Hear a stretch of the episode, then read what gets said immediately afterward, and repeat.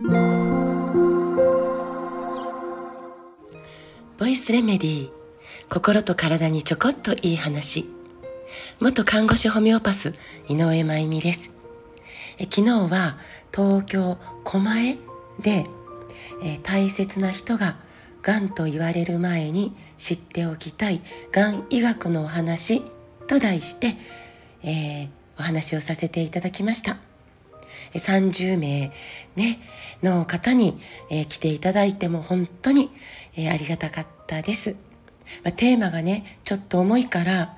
会場の空気が重くならないようにと気をつけましたけれども、うん、なんか少しでも受け取って、えー、いただけていたら嬉しいです。もうね、えー、がんってあの短すぎてねあの誰にでもえー、ご家族お友達そして場合によってはご本人関係のない、えー、病気ではなくなってきてると思います。ね、でそのがんの原因探しをしてもそれは大事なんですけどでもこう特定することは難しいことが多いかなと思うんですよね。えー、医療被曝を含む放射能の被曝だったり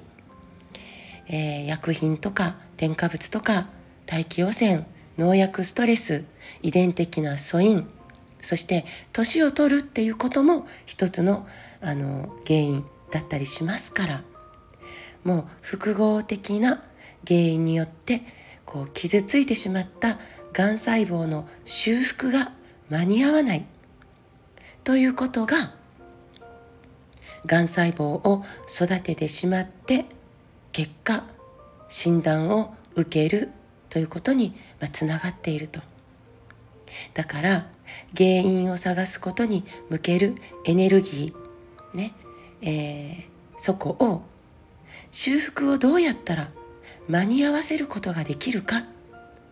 というエネルギーに変えていきたいですよね。日々、えー、まだがんという診断を受けてない、えー、私たちもね、えー、と日々3,000から5,000個ねまあ医学書によっては1万個のがん細胞を作ってるけどまあ修復が間に合っているという状態でしかないんですよね言い換えれば。ね、間に合わなくなるということが、えー、発症発症というか、えー、がん細胞を育てることになってしまうのでどうやったら間に合わせるということを継続できるのか。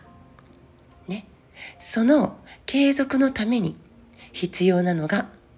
酸素、体温、日光。まさかのこの3つなんです。高価なサプリとか、日々のジム通いとか、もちろん無駄じゃないんですよ。だけど、必須って何か必須。ね。これが酸素、体温、日光これなんですだからここもうちょっと真剣に向き合ってみませんか？ね、どんなに勉強して、えー、体に良いことの情報がね頭に入っていても酸欠になる暮らし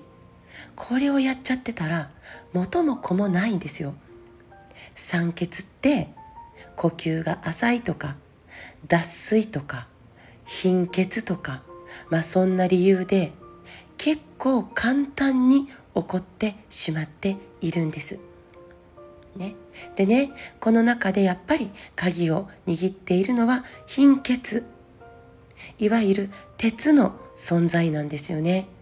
今、自覚のない貧血の方が多くて、そのか、そのことをね、とにかく伝えたいんです。貧血の方、多いですよ。ね。地球は水の惑星って呼ばれるけど別名鉄の星なんです。ね。地球の約半分が鉄でできていてそのほとんどが地球の核にいわゆる地球のど真ん中に集まっているんです。この地球のど真ん中この真ん中に鉄という金属がねあるからしかも大量にあるから地球に磁場ができてるんですよね磁石の磁に場所の場地球磁場というものができていてこの磁場によって有害な宇宙からの有害な放射線から地球上の生命が保護されて守られてるんです。この地球が持っている鉄と同じ鉄を私たちも地球から授けられていて、ね、これがね、えー、酸素運搬をはじめとするものすごく重要な役割を果たしてくれているんですけれども、ね、この私たちの体にも鉄があることで地球と同じように生体磁場を帯びてるんですよ。目に見えないだけで。ね、この磁場って心臓を中心になんとですよ直径にして約3メートル。見えないけどね直径にして約3メートル。この磁場がしっかり私たちにねある。私たちがその磁場を持っている。ということによって私たちだって地球と同じように有害な放射線などのエネルギーから私たち自身を保護することができるんです。ね。これまでも、えっ、ー、と、貧血とか鉄のお話ってしてきたけど、また明日から少しだけ追加でお話をしていきたいと思います。さて、